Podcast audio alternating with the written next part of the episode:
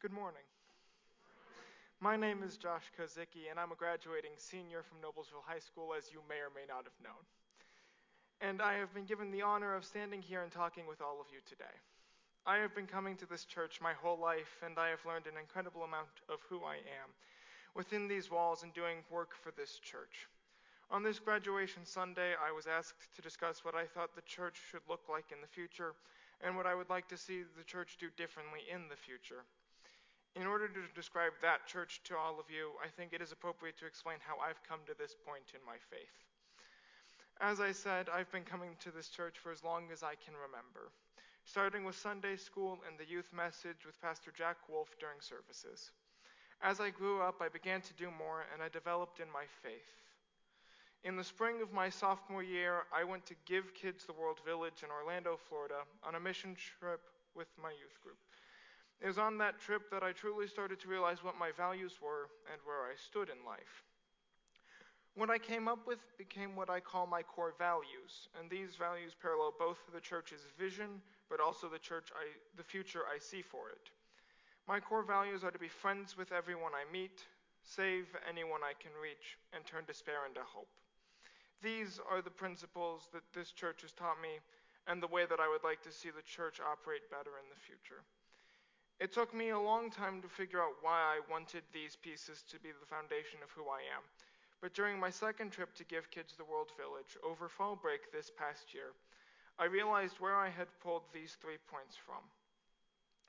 Being friends with everyone I meet was my way of interpreting what Jesus meant in Matthew 22, verses 37 through 39, which states, Love the Lord your God with all your heart and all your mind and all your soul. This is the first and greatest commandment, and the second is like it love your neighbor as yourself. The com- two commandments that Jesus gives here is the way that people should treat each other. Being friends with everyone requires a love in your heart. It means an openness and a willingness to go above and beyond what someone needs to ensure that they are okay and that they know that they are appreciated. However, if you do not have a strong relationship with God, a strong friendship with God, then you have no base to support your friends on. People cannot and will not ever truly succeed on their own, so be friends with everyone, and more importantly, be friends with God. Saving anyone I can reach was fairly simple for me to trace back into the Bible because helping others is a core piece of Jesus' message.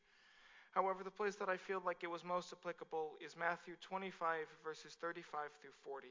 For I was hungry, and you gave me something to eat. I was thirsty, and you gave me something to drink. I was a stranger, and you invited me in. I needed clothes, and you clothed me. I was sick, and you looked after me. I was in prison, and you came to visit me. Then the righteous men will answer him, Lord, when did we see you hungry and feed you, or thirsty and give you something to drink?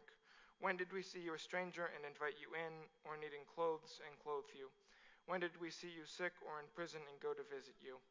The king will reply, Truly I tell you, whatever you did for one of the least of these brothers and sisters of mine, you did for me.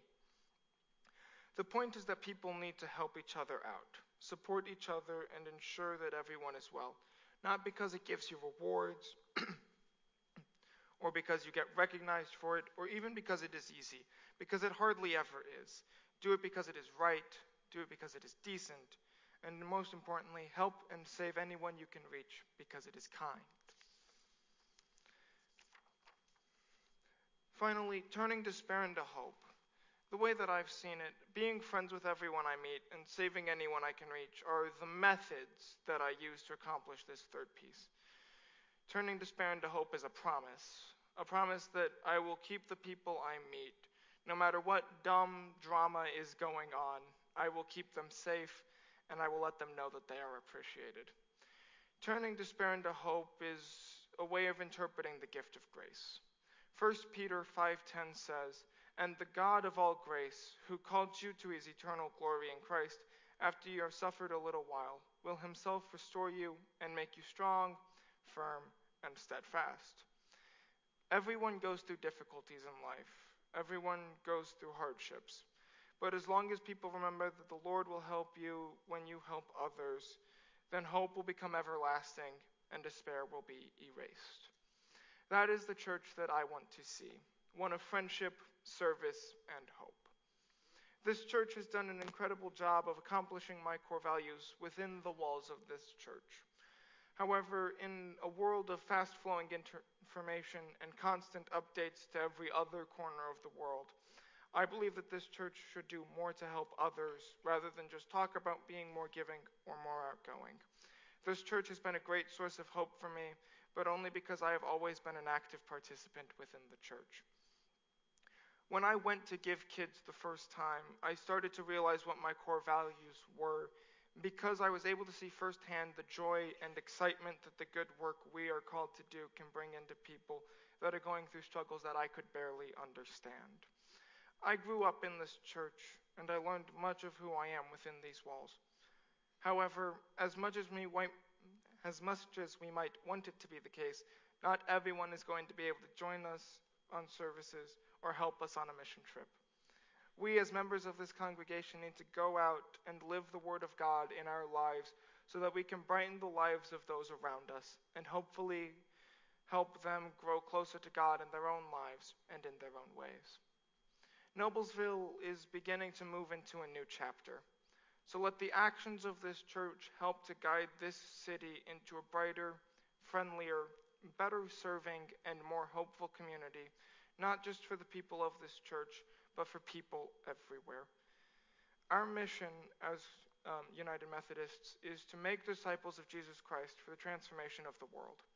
This church has done a great job of starting that process within its own walls, and with things like Teter Organic Farms and our mission trips to Give Kids the World Village and Guatemala, this church is beginning to work more on helping to transform the world. So let that be the path we take as our future transforming the world by being friends with everyone we meet, saving anyone we can reach, and turning despair into hope. Amen.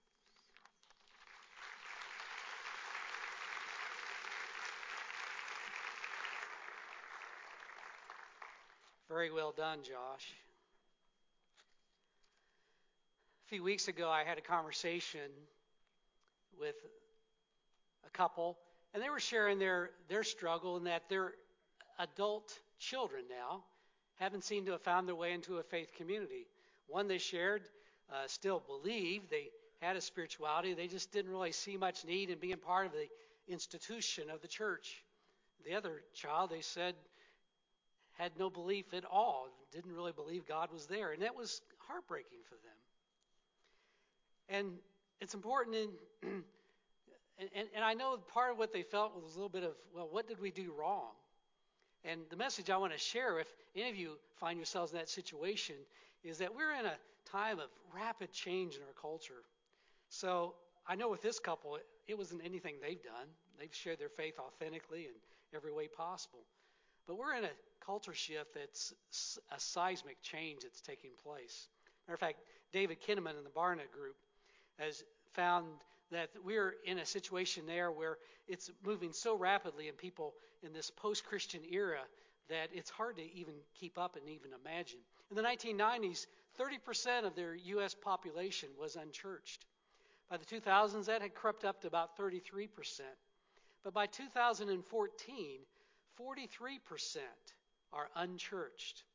In addition to that, 48% of millennials, those born from 1984 to 2002, would be considered post Christian. In that not only do they not go to church, but they have no experience in the Christian faith, no biblical knowledge, and so to have even a Christian ethos is just not a part of their experience. Carey Nieuwhof says, I think the change we're seeing around us might one day be viewed on the same level as what happened to the church after Constantine's conversion or after the invention of the printing press Whatever the change looks like when it's done, it will register as a seismic shift from what we've known. So, what do you do? One, I hope we listen. We listen to voices of our young adults and hear what they're saying and hear the call that they have for us to be a different kind of church.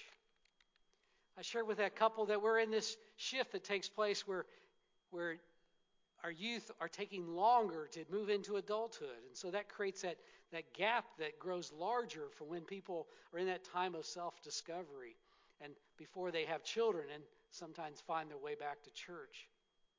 But the bigger issue I hear is that our, our younger generations are saying the kind of things that really Jesus taught. They want us to be the church, but to be the radical kind of church that Jesus calls to. As, as Josh said, to feed the hungry, to clothe the naked, to be with those who are imprisoned, to free the oppressed. And that takes a, a radical kind of faith. I think we can find our inspiration, though, in Peter's confession. The scripture that was read earlier, Jesus asks two important questions. He first asks, Well, who do people say that I am? And they offer all the rumors that are floating around there. Most of those rumors show with great respect that Jesus was something special from God. But then he asks, Who do you say that I am? And Peter jumps quickly with the answer You are the Christ, the Messiah, the Son of God. Ding, ding, ding, ding, he's got the right answer. But he, if you keep on reading, you discover he doesn't quite know what that means exactly. Because when Peter goes, when Jesus goes on to describe what that looks like, that he's going to go to Jerusalem and there he will suffer, Peter doesn't want anything to do with that. He wants a Messiah of triumph. And Jesus offers a Messiah who serves and suffers on behalf of all people. And that is the challenge for us as the church. Who will we say that Jesus is? Because when you answer that question, it requires a commitment. And what matters is not so much who we believe Jesus is as what we're going to do about it because of who he is.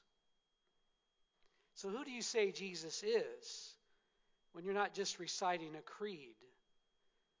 Who do you say Jesus is with your lives, with the relationships that you're a part of, with your bank account, with your time, your energy, and all the rest? That's what really matters. So I encourage you to decide who you say Jesus is. And then let us come alongside one another as a church and do some extraordinary things that will cause people from every generation to look up and say, There is something I'd want to be a part of. There is a, a church that is changing the world. And I want to be a part of it. That describes a church with a future. Let's pray. Lord, we thank you for the voices that we've listened to today. May we hear those and, and respond, not just on our own, but together to find what it means to be your church in this day and this age for new generations, that they might respond and be the church that you call to be. We know that the church was Jesus' idea, it's his dream. Help us to let it be shaped by his call. This we ask in your name. Amen.